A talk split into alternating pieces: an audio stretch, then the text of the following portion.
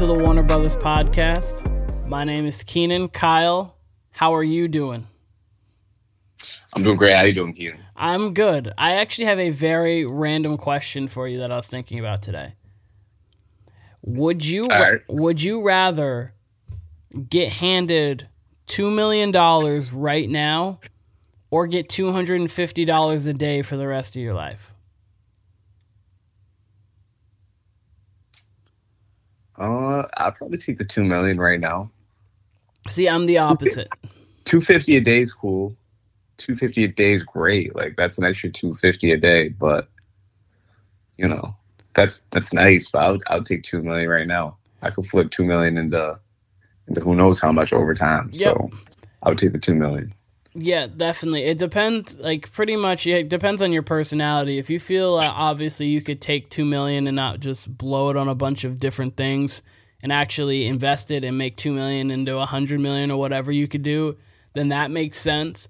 But for people who don't, I know I can be impulsive. I don't think I'd blow two million dollars that quickly. I'm not that dumb. But I like the fact of two hundred fifty dollars a day for the rest of my life because I like the generation of, uh, I like the income daily. And plus, that'd be every eleven years I'd be having a million dollars. So if I live to seventy-five, that would be four million dollars. And I can also do that investing too. So I personally go with the two hundred fifty dollars because I feel like you could sustain a nice life. But again, someone said two million dollars in front of your face. I wouldn't, I'm not saying it's a bad idea. So what's the negatives that would happen if you received two million dollars? Um, I think... Like what, you, what I, do you think you'd blow money on? Like what, what, what's a bad purchase you think you'd... See, you'd I don't... Do? I don't think that... I don't think the two million dollars would... be would break me because I'm not a person who needs like like the fanciest of cars or the fanciest of house. So I don't think two million dollars would break me in that kind of sense. I could see it if it was like seventy-five thousand dollars. Like obviously that wouldn't be the they wouldn't equate to the same if you're doing two hundred fifty dollars a day, but seventy-five thousand dollars I could see because I would want to pay off some debts, upgrade studio things, and then probably pay off car. Like in like the seventy-five thousand dollars I could put into legitimate things, but the money would go semi quickly. I could see, and then I'd want to save some of it and then try to invest some of it. But yeah. But if but, you had two million, what's what's one thing you blow your money on first? What do you think? Oh, if. I would get a whole new... I would get probably a house, but I would be specifically because I'd want a studio setup and the quote-unquote man cave. Like, I have, like, a sports room and then a studio setup, like, in my head. Those would be the first things I spend it on. Other than I probably would, like, help mom and dad out with something. Like, that would be the first thing, but for myself, my greedy ways. Okay, okay. So, no... I mean, I guess, I mean, obviously house is practical. So, but no, no, like, dumb, there's no dumb purchase you could think of with, it doesn't have to be dumb purchase necessarily, but there's no, all right, I got two million dollars, I'm gonna, I'm gonna go stupid here. Nothing you can think of? The only thing would be gambling. the, okay. Yeah, the only thing Makes would be sense. Like, especially during football season, would just be going like, nose deep into FanDuel and then literally learning and learning as much about gambling as possible. That'd be the one thing for me that would be that could be a downfall would be gambling. Yeah, sports betting would definitely uh, increase, and it's needed to increase anyway. Same, but that's a topic for another day. Yeah, no, that's sports bet sports betting it will be a topic for closer to football for me personally. But go on. Yeah, absolutely. That's an interesting question. Um, I mean, like, like, like I said, two two fifty a day would never be terrible. No. But, I don't know. We'd have to up that to like five hundred a day or something like that. Mm-hmm. Then that, maybe. That's fair. Then maybe. I mean, that sounds a little greedy. Two fifty is cool. Two fifty is cool. I would take two million dollars right now, for sure. That's fair. All right. Um, before we get into basketball, I want to ask you. And so the viewers can hear too. How was Summer Jam? Listeners or viewers? Listeners, viewers, same thing to me. Yeah, yeah, yeah. I'm that single dude. Yeah. Summer Jam was great. Summer Jam was great. Uh, it's always always a good beginning to summer. You know what I mean? Mm-hmm. Uh, I kind of consider Memorial Day the first. I think a lot of people do. First real weekend of summer. Um, so, yeah, this felt felt like the beginning of some things, you know? Yeah. Uh, it always gets gets the summer started off right. It was a great lineup. Um, obviously, Young Thug and Gunna, who were originally on the uh, on the card, were no longer on that mm-hmm. for, uh, for for reasons you can look up online. Um, no, it was a lot of fun. A lot of fun. Meek came out, did Dreams and Nightmares, which is like a fucking, that's like a Christmas carol. You know what I mean? Meek doing Dreams and Nightmares at Summer Jam is like, you know, hearing a Christmas carol hearing, at Christmas. I was just saying, hear Mariah Carey, All I Want Is You at Christmas. Right? basically, basically, uh, you know, like I was telling you before, Fat Joe and, and Remy came out. Jadakiss came out for the D J K-Slate tribute. Mm-hmm. Um, I think the coolest thing, and we actually missed this, I don't usually go to the festival stage. I do like the festival stage a couple hours before the main show in the parking lot. And yep. It's usually newer, younger artists, obviously. And uh, I don't know who it was, but they brought Cardi out. And I think Cardi brought Colin Kaepernick out. And Colin Kaepernick's also dating Nessa of Hot ninety-seven. Mm-hmm. Um, but Cardi hitting the festival stage, that's kind of crazy. You don't see artists that big. Like, she's a bona fide superstar. She oh, of course. The stage. Then didn't even show up for the main stage. You know, usually when, usually even if some of the some of the guys or artists from the festival stage will come out on the main stage later on, depending on how popping they are. Yeah. So you. You would have figured Cardi would have came out, but uh, no, nah, she kind of she went to the festival stage and then dipped, which was which was wow. dope on her part, it I is. think. And I didn't even see that, but I thought that was super dope of her. Um, and yeah, now the main stage delivered as usual. You get all kinds of artists. Um, shit, let me, who, who else we got? So Lil, Lil Baby performed, Durk performed. Obviously, two of the biggest artists right now. They killed it, of course. Uh, Pusha T.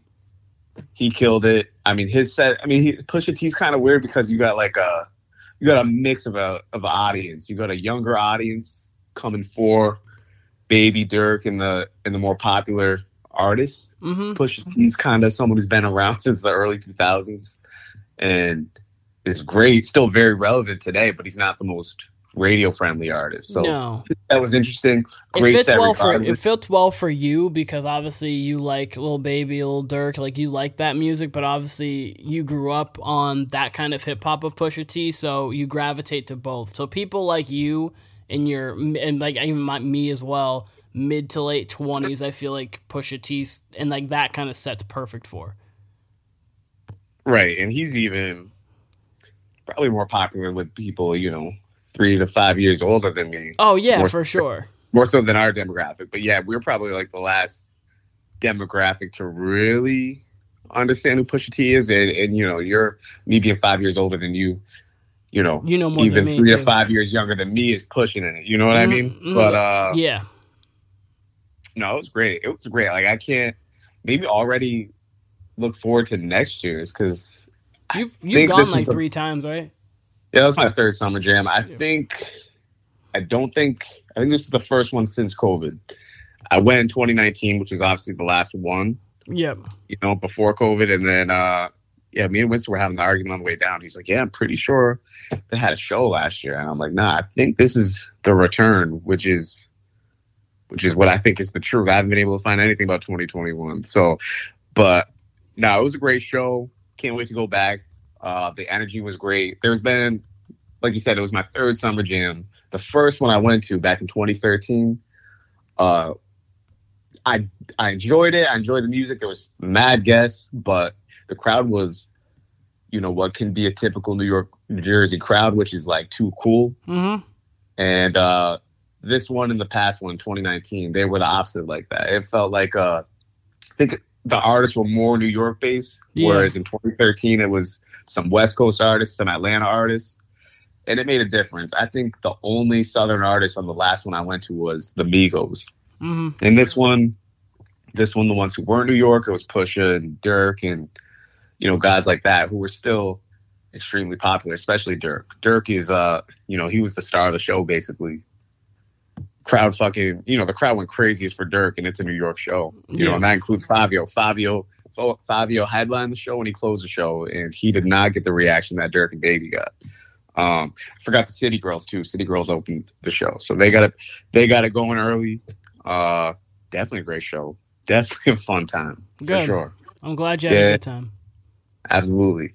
Absolutely. But no, definitely some interesting takeaways, like I said, with like Durk being just, you know, the star that he is. You mm-hmm. know what I mean? Puts it in perspective as a Chicago artist being in New York or Jersey, you yeah. know? But yeah, for sure. All right. So moving on that to was, something. Oh, sorry, go on. No, I was just going to say that was the positives of this past weekend. Uh, there was a game. Sunday. Was it Sunday or Monday? It was Monday, and I was just about to say, moving on to something that wasn't so exciting for you, Celtics Warriors Game five. We didn't even discuss Game four yet, so do you want to discuss Game four first, or do you want to discuss Game five first? Quickly about Game five, that was one of the weirder games ever. You know what I mean? That was a really odd uh, game, yeah. It's been a really odd series. I would say it's been a fun when it was two two, been a fun series. When it was two two after, you know, I guess what you can consider a classic game four as far as like on Steph's part, for sure. Like that was an incredible shooting performance. Game five, which I've said on here, do or die game fives are my second favorite game to like a to like a game seven. You know, yep. Um.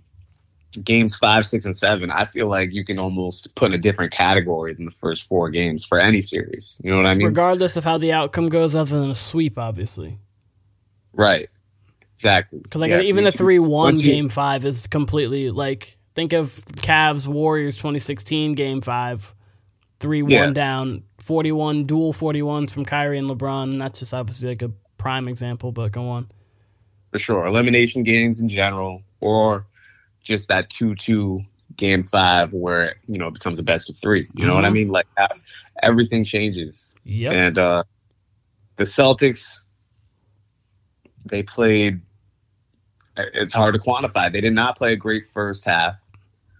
They were down, I believe, double digits at halftime, which wasn't... Was fifty-one to thirty-eight or fifty-one to thirty-nine. I think they scored, I think it was fifty-one thirty-eight at half. They scored thirty-eight points in the first half, which is... They did that. They can do that in a quarter. They did that in the fourth quarter of game one. They scored forty.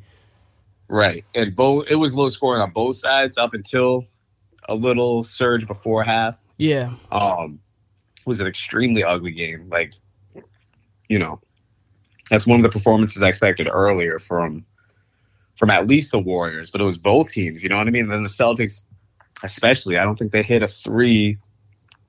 Was it? It was either towards the end of the second quarter or the beginning of the third quarter. Like, it took forever for them to even make a three. I think they missed Steph. their first twelve, and then they, like, hit, like, nine in a row. It was a really weird thing. Like, they went from missing every one of them to making every one of them for that stretch of time. Exactly. Uh, they they shut down Steph in the first half. They shut him down the whole game. But going into the second half, you go, okay, I'm down. Team's down thirteen. Uh, their best player is not playing well. He's a non-factor right now. Mm-hmm. You know, what are they going to do? In third quarter, they come out way more aggressive, Tatum specifically. Uh, and he's had a mostly down series. I was going to say an up and down series, but he's had a bizarre series. Yeah, his but has just been getting- weird because, like, stat, like, he's at the point now, I think, in his career where stats-wise, he can still get enough counting stats to make his stats not look that bad. But uh, you have to watch the games more so to get a feel for how he played. Right. He's not shooting the ball well at all this series. I think he's shooting somewhere between twenty-five and thirty-five percent on twos alone. Which is garbage. Uh, he, he's shooting well he's from shooting, three. Yeah, he's shooting well from three. He had four air balls from three in game in games uh, game five, sorry. And That's it's just a bizarre game. You know, like I said, they're uh, they get in control of that game in the third quarter. They let Poole... You know, they could have gone up double digits going into the fourth. They somehow end up down after the third, which isn't a big deal. But, you know, that Poole shot changes momentum again, almost identical to game two mm-hmm. on the other side where he has buzzer beater. Um, that's been only Poole's really effective game. You know, he gave you a little something in game four.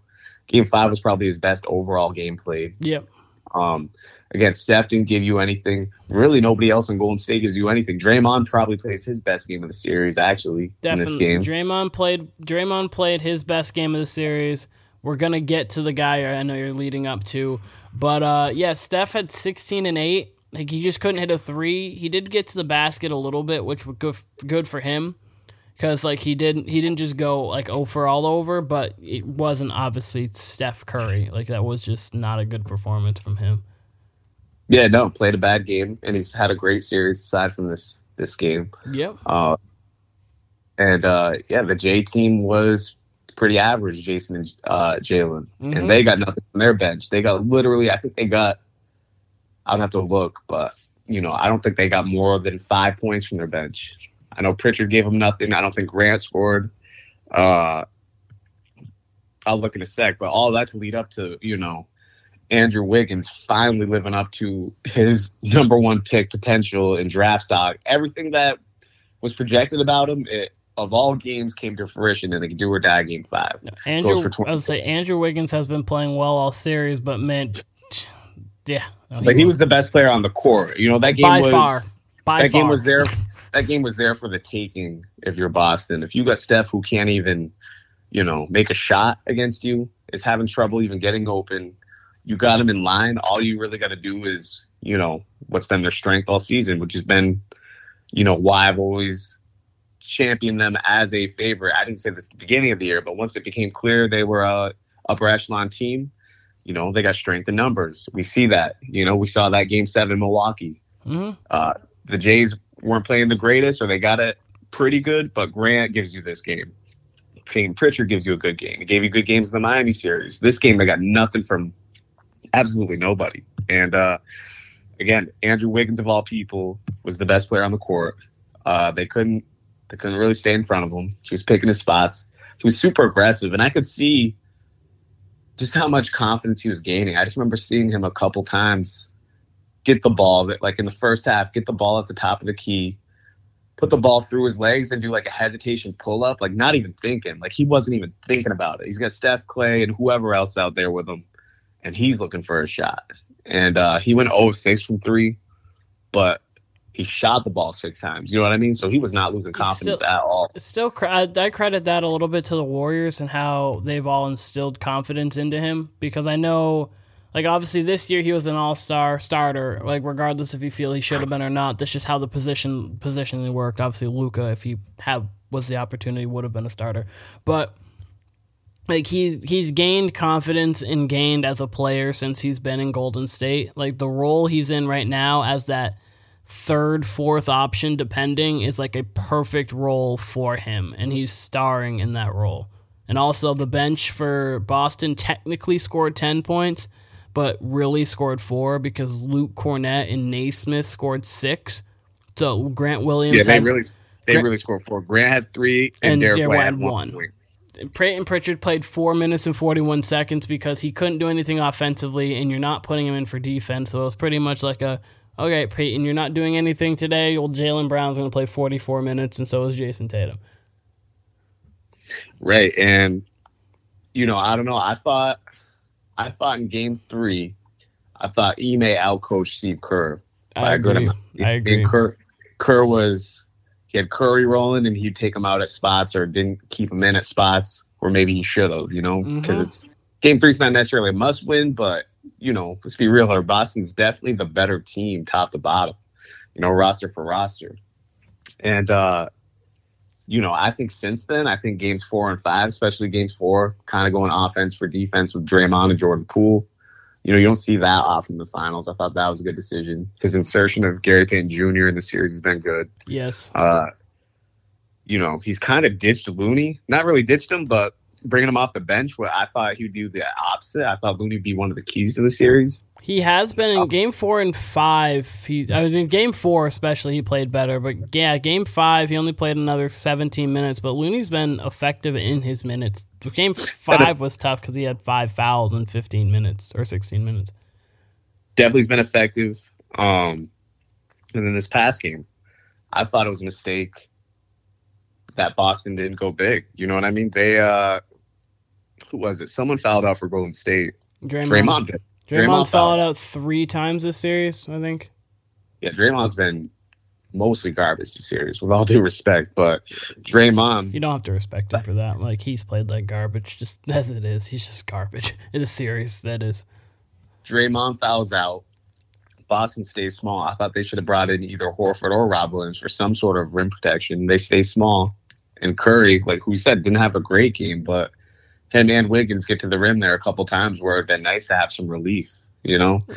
Um, Rob Williams, Rob Williams has been playing very well all series long. He should close every time against, and like this game six, and if we get to a game seven, I think he should be in the closing lineup because it takes away an element of the paint.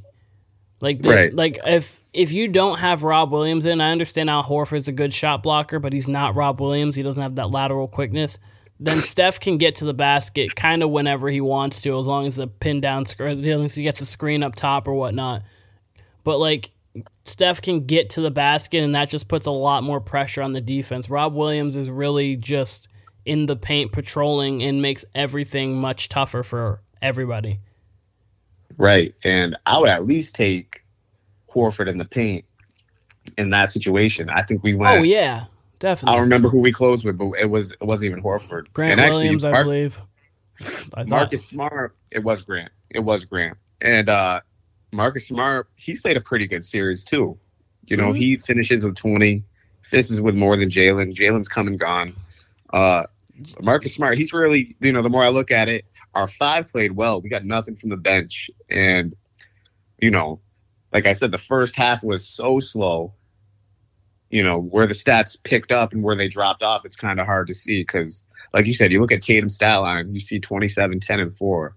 Yeah, that seems like he was their best player, but he did nothing in the fourth.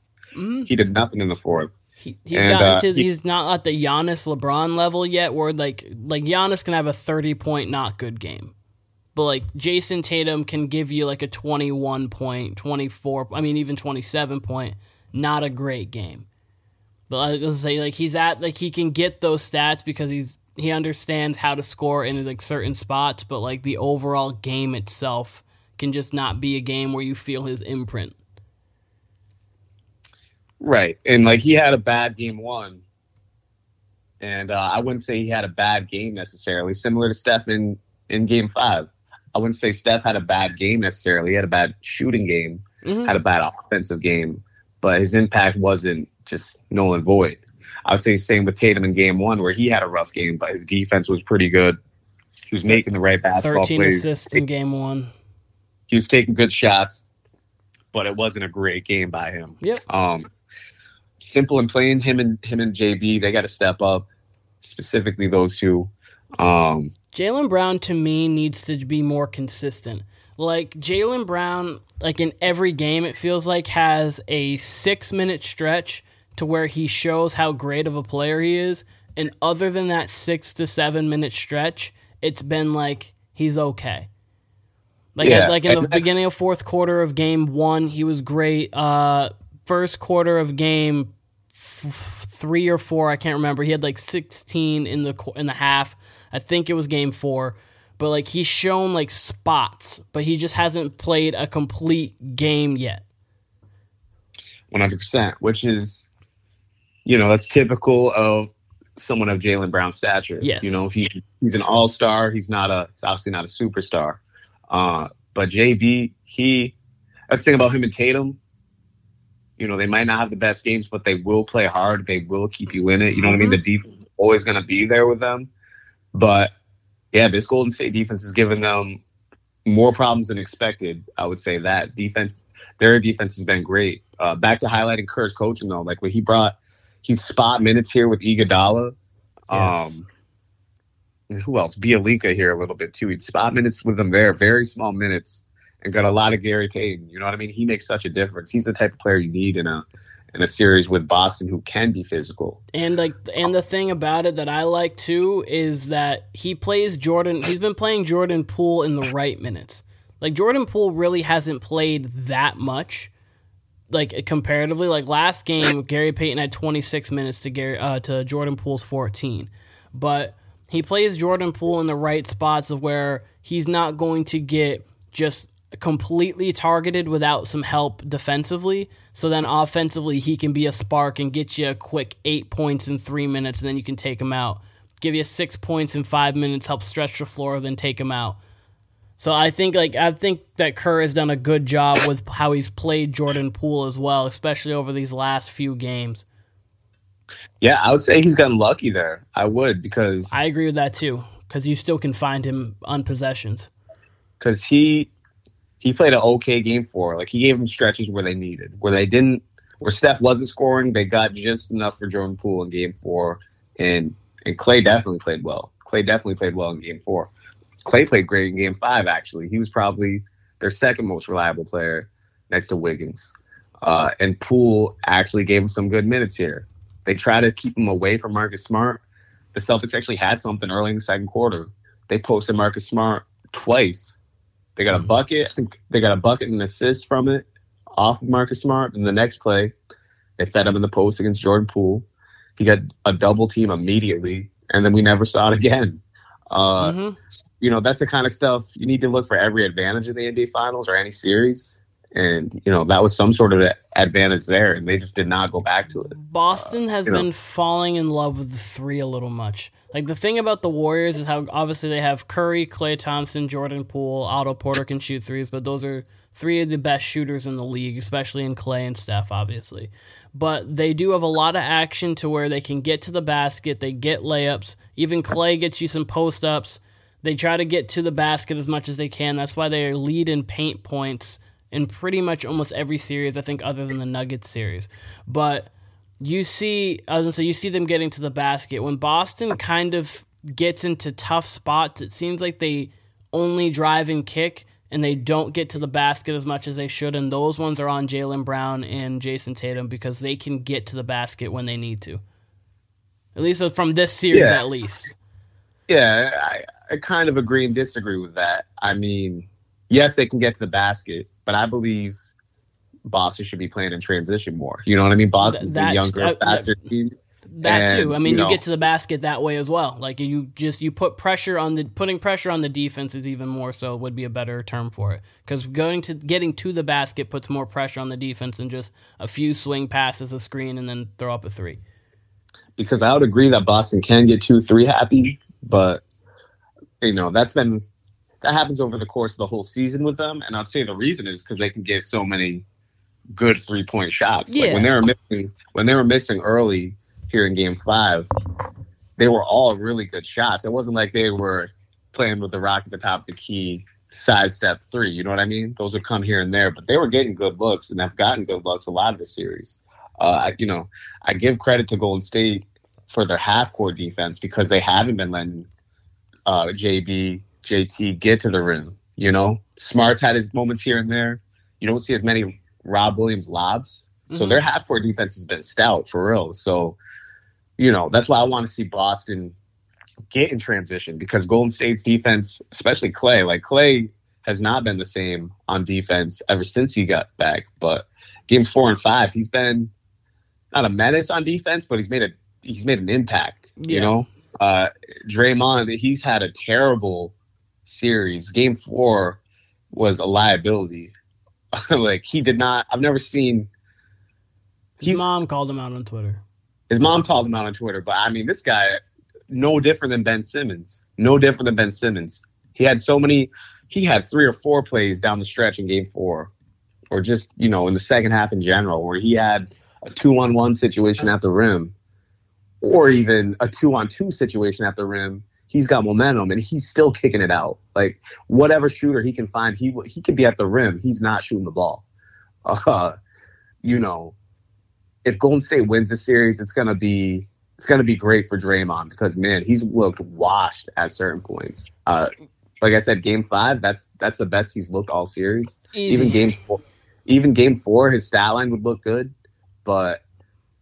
And I think he did make good plays down the stretch in Game Four. It's like Draymond played a solid last six minutes of the fourth quarter. The previous forty-two minutes when he was in the game, he played atrociously. Yeah, he just he does not look he he looks washed. Looks like does not look like the same Draymond. No, he does, game, doesn't look good at all. Last game, he looked a little more assertive on offense. Uh, his playmaking was there. His defense was better. Um, so I don't know. Game six, certainly we're going to see that. I forget the number if it's one hundred twenty-three, if it's one hundred twenty-nine, but we're going to see that one hundred twenty-nine to zero finals experience, especially in game six. Yes, for um, sure. Uh, question for you. The f- yeah. uh, game five, Steph, was that the best Steph you've seen in a game, in your opinion? Playoff game, that game, is? Game four? Yeah, I said game five. Uh, game four, yeah, sorry. Uh, yeah, I mean, he's had some great playoff games. That's been... That's a that was a must-win game for them. Yes, you know what I mean. So, I mean that's that's what they're down two one there. So they're they down. Lose, they go on three one. Yes. That's a must-win. That's that's one of his most important games. You know what I mean? Mm-hmm. I, it definitely his most important finals game. I think he's had. I'm sure he's had better finals games statistically. I won. But his uh, you know that game he just hit every big shot they needed. Every big shot. And it wasn't, you know, the defense kind of changes with Steph over the years, depending on how much of a threat he is, you know? Like you've mentioned, he's put on weight. So we don't see as much as of the, you know, eight to twelve dribble combinations, crazy three, because he can't even get that many dribbles off without a double coming. You yeah. know what I mean? So yeah. his, his, his threes only get higher degree of difficulty. And a lot of them were coming off a screen, pulling up in transition, you know, one or two dribbles off the screen where he's got half a look and he's burying them. So mm-hmm. it's definitely up there. Uh, I don't know. He was phenomenal that game. He was. It's hard for me. I mean, there's a, there's Steph haters out there, which I don't understand. I don't understand at all. Neither do you know? I. Um, I don't. I don't understand haters for the most part of players. Like, there are certain... Play- I understand it for certain I, players. I No, I understand it for... I said most part. Like, I understand haters of James Harden. I completely understand. I understand in a certain aspect, like, haters of LeBron. Like, I understand in a certain aspect, but it depends on what you're hating on LeBron for. Like, when you hate on his game, I don't get that. Like, that just makes no sense to me. Yeah. Like, and what, it was... But, like, I, I understand I, what... You, I know what you're... I know what point you're making. I'm just saying, like, I don't understand most haters because they don't hate for the right reason, in my opinion. Yeah, I mean, that's why that's why they're haters. I mean, LeBron's one thing, he's been polarizing his entire career. Yeah, that's why and, that's why it depends. And obviously and obviously, you know, it's been years since, but you know, the Cleveland Miami thing, how he did it, that's gonna turn some people off forever. Oh, oh of course. I mean it makes and, it makes sense of why you don't hate on LeBron. I just mean between the lines of basketball is more so right. what I mean. Then personally like, like, the outside. I was about to give a comparison, though. Like, LeBron, he, as we've said on here, can be extremely whiny yes. during games and stuff yeah. and, and annoying. So, you know, he balances that out with being a incredible fucking basketball player. You know what I mean? Yeah. Like a, a one-of-one basketball player, right? So that's that's the polarizing part. Curry, who he might shimmy on you, that's about it. He doesn't complain. Uh, he makes insane, like his whole career is just insane. Like how he does what he does is insane, right? Mm-hmm. Dribbling, threes off the dribble. So for you to hate Steph Curry, right? Your average person who says like, like I can't believe people actually say this, but I dislike watching Steph Curry play, right? So imagine someone says that. They must hate, if they hate Curry, they must hate Dame Lillard. Must hate his game. Kyrie must hate watching Dame Lillard play. Kyrie must must, must hate watching Kyrie. Must must not stand watching Trae Young either. But like they, those four oh, specifically. Tra- oh, Trae Young must be the worst out of all of them. If you hate Steph, Trae Young must be garbage to you. And I can get, I can get, and you know, me personally, like you said, like I don't, I don't hate Steph. I don't hate the shimmying. Like I think that's pretty much the extent of what he does is the shimmying. Matter of fact. As I was, you know, my original point here of how hard for me it is to root against Steph, like him finally getting woken up and talking shit to the Boston crowd.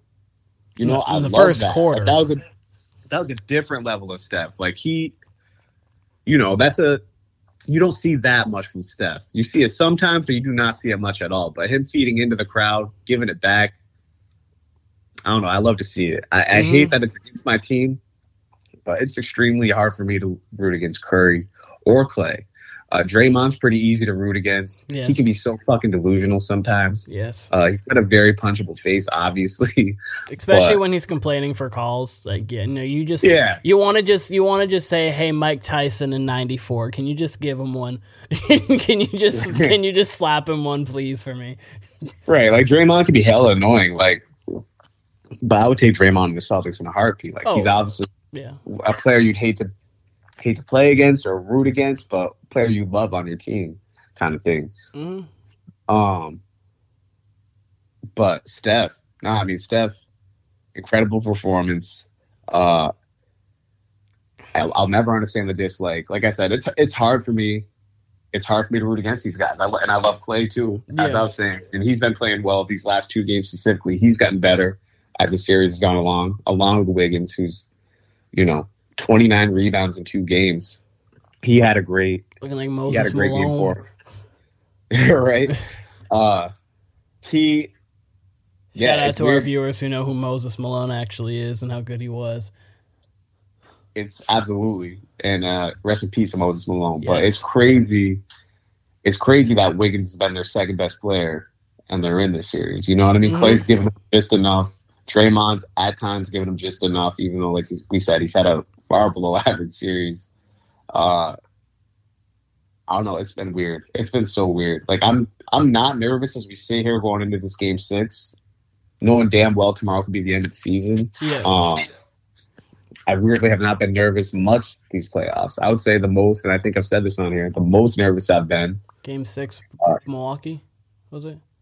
Game seven, Milwaukee. I was seven, weirdly, Milwaukee. I was weirdly more optimistic in Game Six than I was Game Seven at home.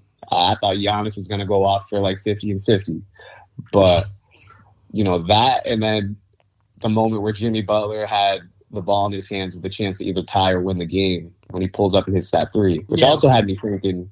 Which also had me thinking because I was,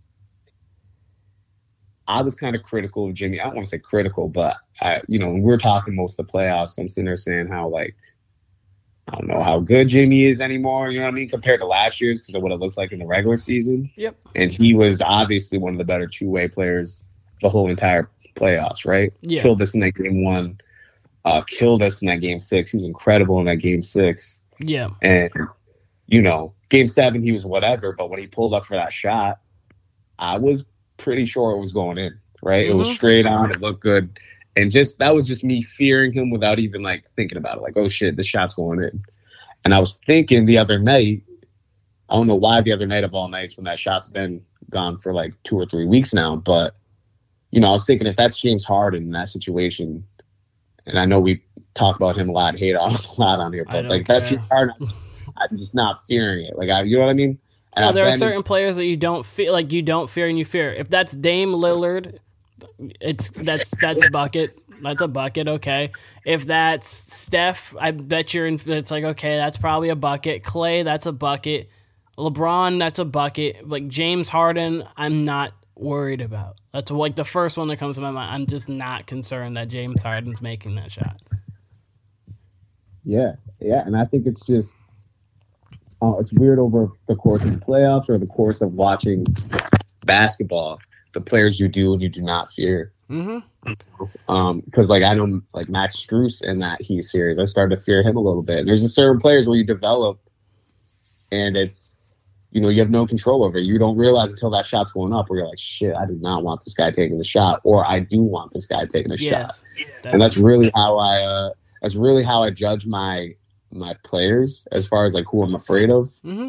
Uh, and my fear in Klay has only grown over the course of the series. It's not it's not prime Klay fear, and you know I've never really had a crucial game to root against Klay up until this point. But you know I can tell you I haven't been as afraid of Klay, obviously, as probably I would have been in years class past. Curry, on the other hand, I'm scared to death of. You know what I mean? Like ever since game one, even in game five when he's struggling, I'm thinking the next shot's going in, the next shot's going in. Yeah. So it's frightening. I think we deliver though. I think we have a good. Excuse me, I think we have a good defensive game tomorrow. Whether we hold Steph down or not, that remains to be seen. I doubt it. But I do think we'll hold Klay in check. You know what I mean? Or Wiggins if it needs to be. I think I think we'll hold whoever's like the two and three guys on that particular night in check. But, you know, they, you can't squander opportunities like a bad Curry game or, you know, in a mediocre everyone else Golden State game. You know, it was a good team win for them. But, man, when you got two out of their top three, if you even want to consider Draymond that anymore, but, you know, those big, that they're big three, they're core three, you know, you yeah. basically get a B plus out of them, maybe. I'd say a B plus effort, I guess, out of them in, in game five, and we lose by double digits.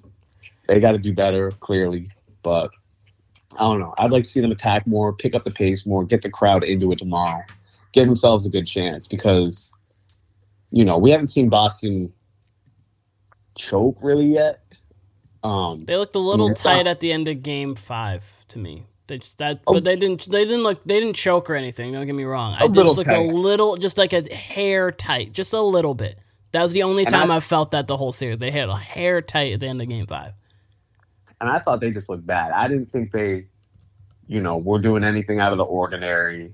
I don't, you know, I, I didn't think there were rushing shots or anything like that. I just thought, like, you know, damn, this is the greatest look kind of thing. Yep. Game six, if it's third quarter, going into the fourth quarter, it's a, you know, four-point game either way. I got to be honest with you, I don't know how this team's going to respond to that. I don't know. But, you know, this team's very capable of getting up fifteen to twenty-five on any team. Tomorrow would be the perfect night to do that. Yes. Tomorrow would be the absolute perfect night to do that. Uh, and then put all the pressure back on Golden State going into Game seven. Um, I, just, I truly don't know what's going to happen. I am not nervous for the Celtics yet. I say that, but we're, you know, more than twenty-four hours before the game. Um, I think we're. I think you're going to see a good effort out of Boston. That's for sure, at least. Whether they win or not, we'll see. They definitely need more from their bench. If they get anything at all from their bench, they should be okay. Uh, Derrick White, from the end, from the middle of the Heat series up until, I think, you know, game three of this series, was playing great, was playing aggressive. Last game gives you one point, you know? Uh, they can get anything out of him and Grant at all, and hopefully Peyton Pritchard. You know, they should win tomorrow. They should. That should just give J T, J B, really their whole starting five enough, because, you know, again, they're a strength and numbers team. They're one, if your bench gives you anything, one of those starters has a big game, you should be good, because everyone else is going to chip in just enough in that starting five, as we saw. Like I said, the starting five from game five had pretty good numbers all around, despite, you know, what the game actually was, you know? Yeah. But, yeah, they just need more from the bench. And like I said, pace is a thing. E-May, I'd like to see, I don't know, come back with some sort of game plan, whether it's getting to the rim more, like you said, making posting smart, whether it's, I don't know, being more physical. I thought Golden State was a more physical team, again, last game, which can't happen. They're such a finesse team, you know. That's mm-hmm. Boston's game. They should, they should be able to muck it up a little more. But we'll see. It's going to be an insane atmosphere. Both crowds have been great this series. You're going to get a great, desperate Boston crowd, which is going to equal an insanely loud Boston crowd, uh, which is advantage Boston there. You know, some of the young guys, you know, that might get to on Golden State, like Jordan Poole. He he didn't play great in his Boston games. So, you know, we'll see. I can't wait. I got confident in my te- I got confidence in my team. I'm going down with my team if they lose. Of course. Uh, And, uh, I don't know, we'll see. I got good feelings, though. I really do. I, I really do. I, game six, game six, I thought that Boston was going to win this whole entire time. I'm starting to lean towards the Warriors. Last game, the way they lost. If they would have lost on another game, on a Steph big game, I would have been like, okay, that makes sense. But the fact that Steph went zero of nine and they ended up losing by ten, but it really was more than ten, like they ten came out at the end, was not, it was not a good look. Not that Boston can't win game six. They definitely can, and they might. I'm still a little, I'm still a little hazy on how I'm feeling about it, but by the end of this pod, I'll definitely give an answer of who I think is winning game six. Steph, I was just uh, harp back a little bit, just thinking Steph's best finals game probably was this. His best statistically, technically, would probably be his forty-seven against the Raptors. I think this was his most impactful finals game for sure. Yeah. As as a player. What do you have? What do you have? forty-seven against the Raptors in, uh, in, in the, the closeout in game? The, no, in the game four loss. Um, that was the game that had no Klay and no Durant. He went for forty-seven, eight, oh, and seven, and they lost. But that was probably, other than this game, he was like the second most finals points in a loss ever to only, obviously, LeBron's fifty-one. But that game, this is, yeah, one of his most memorable games. The other couple that come to mind would be it was like forty against Portland off the injury because he scored seventeen in overtime. I was going to say. I was going to say that one was crazy. But like I would probably say overall that this was Steph's best game just because he was down two one in the situation. Like he's had other games that were comparable to this, but this is probably his best. I'd agree with you. I'd agree with you. I was going to say, because um, he's, I was going to say, he's, as they say, he's not a great playoff performer and things like he's, if you go through, he's been great in the playoffs. Who said that? I know there have been there have been people who say he's like not as great in the finals. Like it's just like in the greater sports media, that's not just like the Twitter sports media, but like in the greater sports media, people are worried about if Curry's clutch, if Curry plays well in the finals, things of that nature, which I just think is ridiculous. But that's neither here nor there. But it's a, Twitter, it's a, le- I, it's I a legitimate like conversation. It's a legitimate conversation that people have, though, that Curry is not that guy in the finals, which he's averaging over twenty-seven a game in the finals. So I don't understand how that's a thing, but first, yeah, that say, is. I'd say at this point, Twitter and big media is almost one. Big sports media is pretty much one and the same at this point. It's hard to find. It's hard to find some some honesty and truth in there because yeah, Curry. I'd say Curry's game doesn't raise a ton in the finals, but that's not necessarily that might be the that's probably the case with I don't know ninety-eight percent of players, ninety-nine percent of players. Rarely do you do you have a player, you know, I guess what you could say is of Steph's caliber who uh, who doesn't raise it, but he basically stays the same. And I, you know, this one I'd say besides game five. You know, especially this one, obviously being without Durant and being without what Draymond was. Clay's not even what Clay was, you know, a few years ago. Yeah. Certainly last finals trip. You know, Curry's really never been better. You know what I mean? This, as I said prior, this team's not, this is probably the worst finals team. This is definitely the worst finals team out of all of them, you know? Mm-hmm. They have and, more future. Uh, they have more future talent, I guess. They have future talent on this team for sure. So, like in a couple of years, this team that could be the same collection and be much better than it is this year.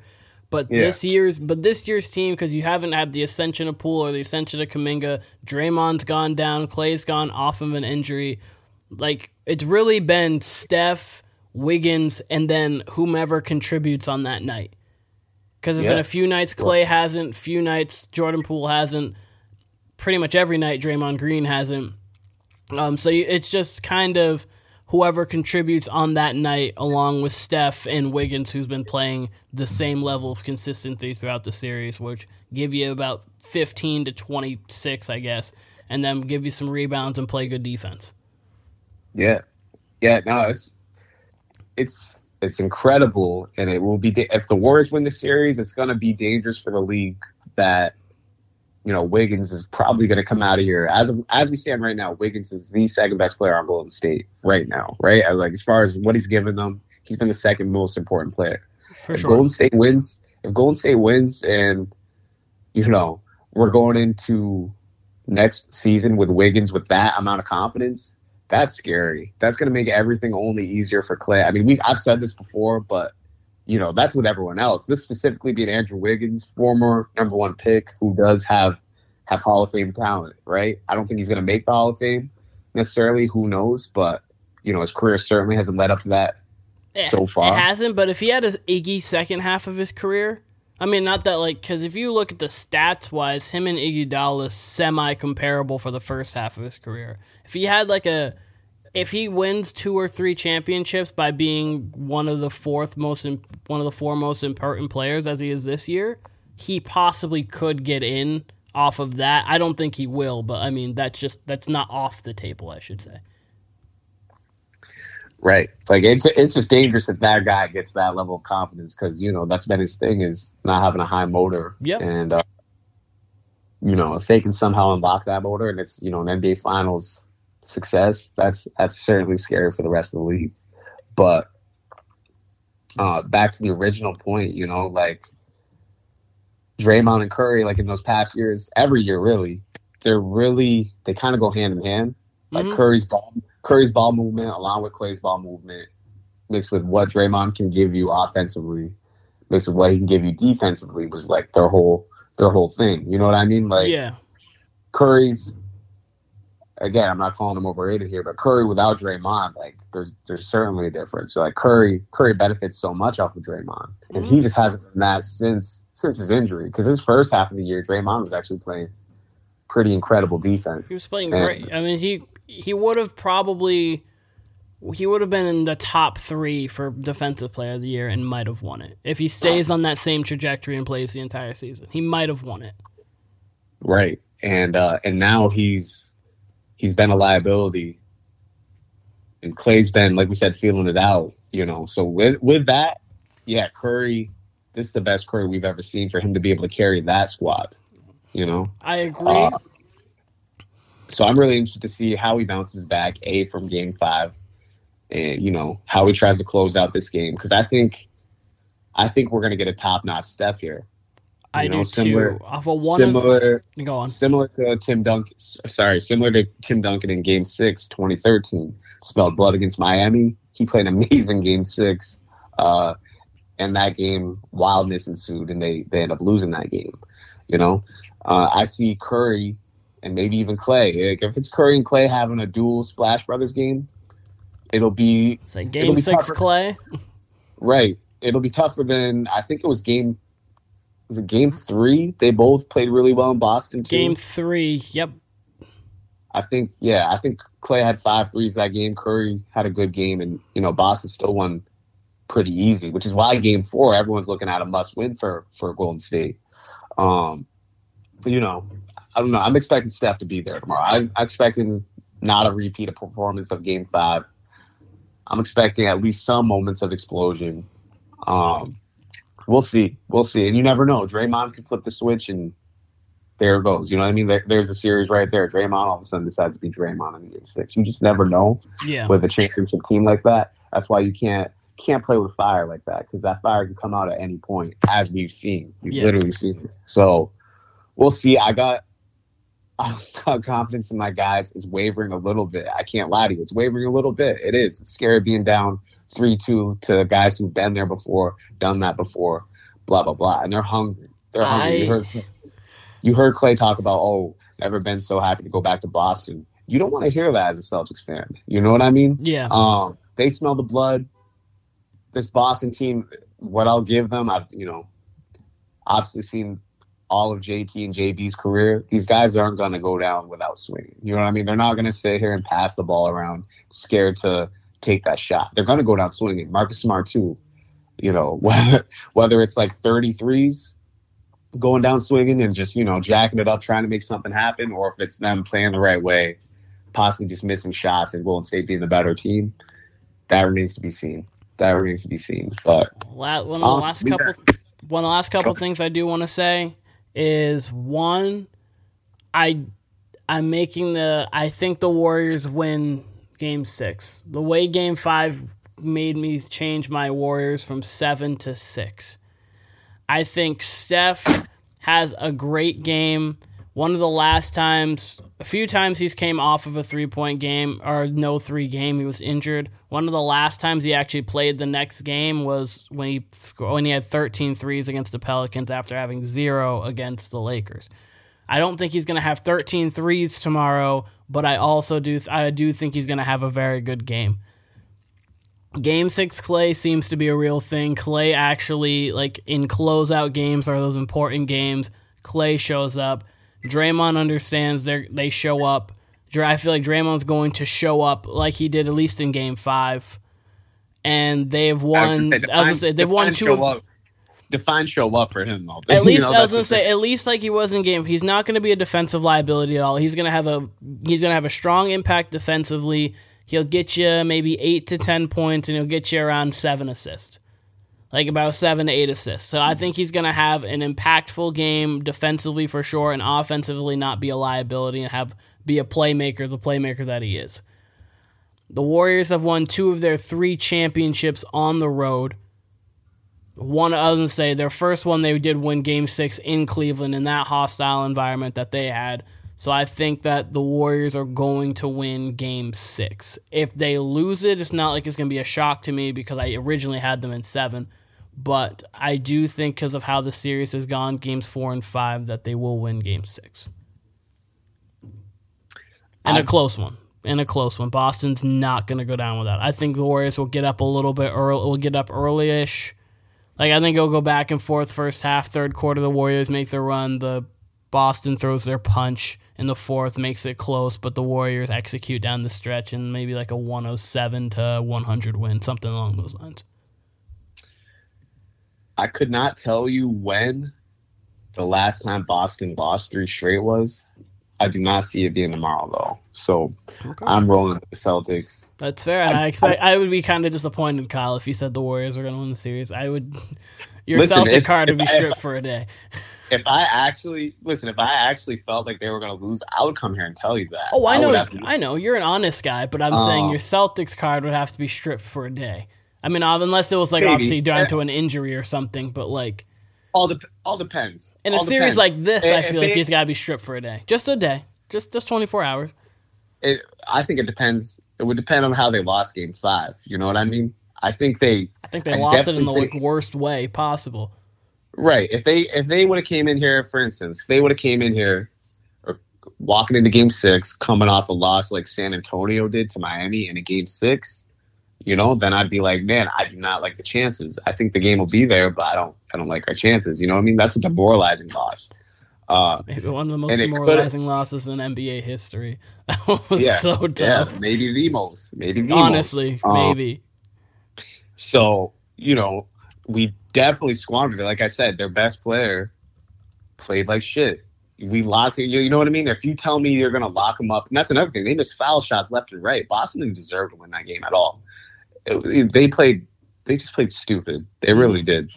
Um, but you know, that's kind of the life of a Celtics fan, especially in twenty twenty-two. You never know what you're going to get out of this team, and that's even including when they've been the best best team. They've they've at times reverted back to that dumb team that we saw at the beginning of the year in these playoffs. Yep. Whether that's for a quarter, whether that's for four minutes, whether that's for it hasn't been a whole game, but it can manifest itself at times. I don't think that'll happen tomorrow. I don't.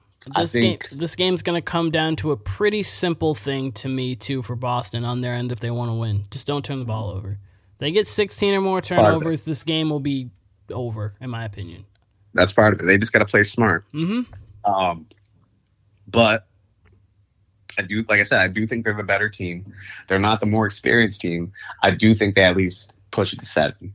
Okay. What happens in Game Seven? We we will talk about that in a couple of days. But I do think they push to seven, and I think they'll be okay. I That's think they're going to get. I think they're going to get a total team effort. Uh, it's more aggression, like you said, more aggression at the rim, more pace. Because if it is hard for them to score in the half court, then shit, push the ball. You're the younger team. You're the more explosive team. Use that athleticism. You know. I also wanted to say this. Uh, we were talking about Game Six, Tim Duncan, and that uh, the fateful loss that they had. Yeah, thirty and seventeen off thirteen and twenty-one from the floor. What an amazing! Like that may have been like one of his last great playoff moments. It really was, yeah. He was out for blood. He was out for blood. He, I want to say like twenty-two or twenty-three in the first half. You know, he just he went off. I know Tony Parker had a few plays down. He only went six to twenty-three, but Tony Parker had a few uh, jump shots over LeBron in the end in the last of that game. I was like, oh, okay, Tony Parker's gonna close it out, and then we obviously Allen his three-pointer, bang! Oh my god, that was such a great moment. We were at Andrews for that one. That was such a great yeah. moment. That was a great game. I think I almost fucking. I mean, obviously, I'm not a fan of either of those teams. I think I nearly lost my life that game. I was in shock. The only, I mean? the only game I lost my life more in was twenty fourteen Super Bowl. Yeah, that was a great game. I was going to say, awesome. That was the greatest game that I've ever physically seen. And then this... That was pretty, the, the that was pretty much That was pretty much the football equivalent to that game. Those, yeah, those games were those games were both very similar because there was so much action in both games that led up to that point. It really was, and like obviously in this scenario, LeBron would have been like Tom Brady. LeBron had that sixteen point, I think, fourth quarter after he went no headband. LeBron and obviously Brady had those two game, like the two drives at the end of the game to really put him up twenty-eight twenty-four. Those games have a very strong parallel, and then obviously the Ray Allen and the Marshawn Lynch, two separate reasons, but they kind of correlate in that. It's too de- I'd say debilitating. I'd say Ray Allen and Malcolm Butler. Both pretty yeah, sorry, yeah, sorry, other way around. I mean, Marshawn Lynch, Malcolm Butler, kind of the same thing, but like different in how I said it. Yes, they're both improbable plays that happened to lead to the victory of that team. I'll say this. I'll say this. I've been pretty good at predictions this series. I did say the Celtics were going to win game one. I told you that regardless of what happened in game three, we'd get a game four classic. I predicted that. I did predict a game four, game five classic. Game five did not happen. Game five was just a weird game. Was kind of a knockdown, drag-out game. I might have predicted that. I don't know. But I've been, for specific games, I've been pretty good. I've been pretty good. I've been, I was the wrong every other. I had Warriors one and three and Celtics two and four. It was Celtics one and three, Warriors two and four. I had it going, I consistently had it going back to Golden State two two, and then I had it Warriors, Boston, Warriors. But I'm taking out that Boston win there. So I've been solid so far, but I'd obviously the how it's gone in order has not been my. But I think Warriors in six now. But if it goes seven, I would still have the Warriors, all depending on how game six goes, unless there's like an injury or something along those lines. Word, word, word. I, you know what? I think we're getting game seven.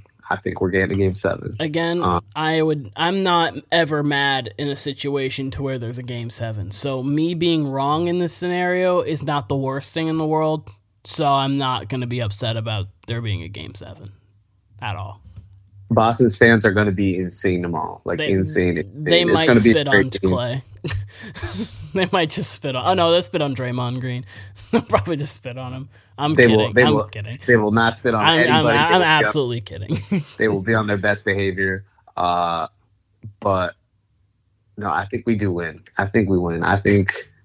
I think somebody gives them a spark off that bench, and you know it might not even be. I could see Ime.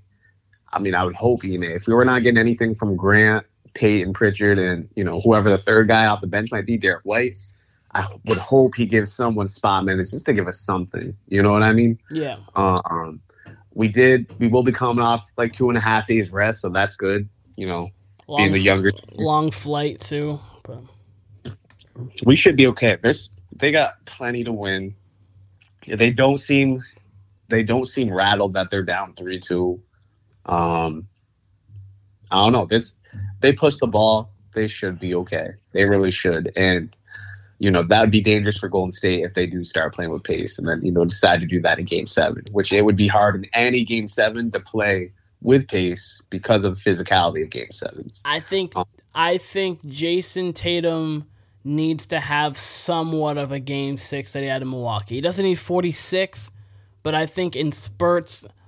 I think for them to win this game, honestly, he's got to be the best player on. They're definitely the best player on the Celtics, but arguably the best player on the floor. He's got to at least be a threat. A per, I, I think he has to be the best player on the Celtics for them to win. Because there are games where he doesn't have to be the best Celtic on the floor to win. He has to be the best Celtic on the floor to win Game Six, in my opinion. I disagree with that just because, you know, I'm watch this team all year, and they don't necessarily they don't they don't necessarily need that. They're well rounded enough to where they can get enough from everybody. Oh, they you know can for sure. I'm just saying in this specific game six, in my opinion, I think that he needs to be the best player. Just this, and I'm saying, just this kind of game. I'm and I'm saying, saying, and I'm saying that's, that's like I said. I only partly agree with that because we've seen this team in the previous two series come off a bad losses. With must-win games, you know what I mean? That game five in Milwaukee, you're right. Turnaround was Jayson Tatum being the best player in that game six. Uh-huh.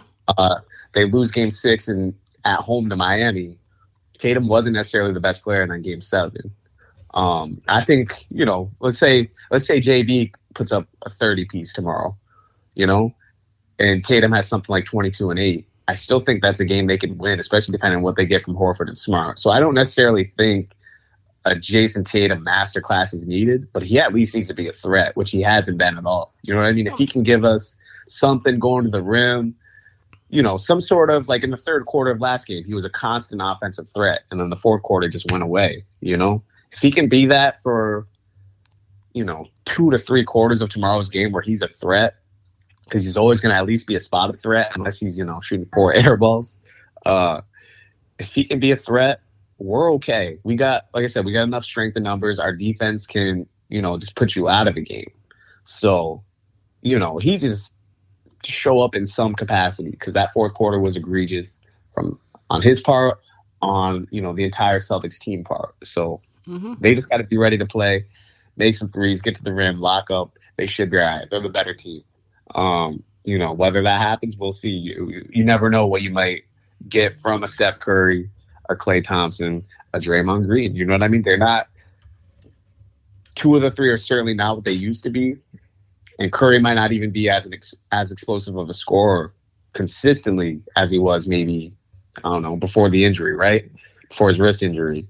Uh, but we I saw would, him getting – I would disagree with that. But that's well, I was about to say. I was about to say. Game four, we saw he was just as explosive. You know, we haven't seen it as much as uh, even like the bubbles. Was that the bubble season or the twenty twenty-one? The twenty twenty, the twenty twenty-one season. But that was, I mean, they had less offensive options, so that's why he had to score thirty-two a game. I think this year that he hasn't had the, he hasn't needed to. I think True. he can do but, it, but he just hasn't needed to do it as much. And in the finals, he has needed to, and we've seen him do it. Seen him do it. We've seen him do it, and that was. But I would say we had the whole postseason, and we didn't really get it until the end of that Dallas series and then into the Celtics series. Yeah, you know? I, I, so, didn't, I just didn't think. I mean, he didn't have to really in most of the series before. That's well, that's, he never, he never has to. But that's the thing with Steph Curry: you make two or three, and it doesn't matter if you have to or not. You're in for a long night, and we just haven't been subject to that as much with Curry lately. But you know, something about him has been woken up. Within the last three weeks, he smells he smells that ring. So, you know, like I said, I'm scared to death of him specifically tomorrow. And really, that's all Klay needs to get going, to seeing a hungry Curry, or you know, that's all a champion needs in general, is to be that close to a ring. Like I said, so we're, I think we're getting a good Steph game, great Steph game, pretty good Klay game. But I think, say it again, I think Boston stays them off. I think I we're think, okay. I think this is gonna be a kind of classic game six. I agree. Give me a score. I had a one oh seven one hundred. Hmm. I had, so they pulled away at the end. I think I was say I uh, I said earlier that I think it's going to be the Warriors are going to get up a little bit early, and then the Boston will kind of it'll kind of be a back and forth first half. The Warriors are going to have one of their third quarters. Steph's going to probably go off for fifteen in it, something along those lines. Boston gives them the last punch. The Warriors come back, and it just goes down to the stretch. I think it'll be seven just because of the fact that you'll get like be like one hundred to ninety-eight, and then you'll get free throws and things like that. I think it'll end up being seven, but the game will be closer than seven, if that makes sense. I'm going to go, I'm going to go one fifteen one oh nine, slightly more high scoring. Okay. I think I think Boston picks up the pace, which will... They need to. They need to, but... Uh, what, the scary part about that is that can kind of play into Golden State's hands. That's what Curry likes, chaos. They you know have I mean? to pick up the pace without turning the ball over. That, well, which yeah. is a tough thing to do, because obviously when you pick up the pace, you're more subject to turnovers. But if you do, if you start to try to pick up the pace and then you get bad shots and then you get turnovers, that's when the Warriors are dangerous, and where you lose Steph, you lose Klay, you can lose Jordan Poole, those kind of. They need to pick up the pace and be careful with the ball. Give me a final stat line for Steph Curry tomorrow. thirty-two, six, and five. All right. I think thirty-two, six, and five. I think probably... Actually, I'll go thirty-five, six, and five. I think he'll go into the first half with probably twelve-ish. I think he'll have about thirteen to fifteen in the um in the third. So probably like he probably goes into the fourth with around twenty-six, and then he has like a nine point fourth, something like that. All right, word. Klay has around twenty-four. I think Klay has a. I think Klay in the beginning of the fourth has a big stretch. Makes a few shots, like keeps the keeps the Celtics' big run that I think they're gonna have at bay enough to where the Warriors can combat it.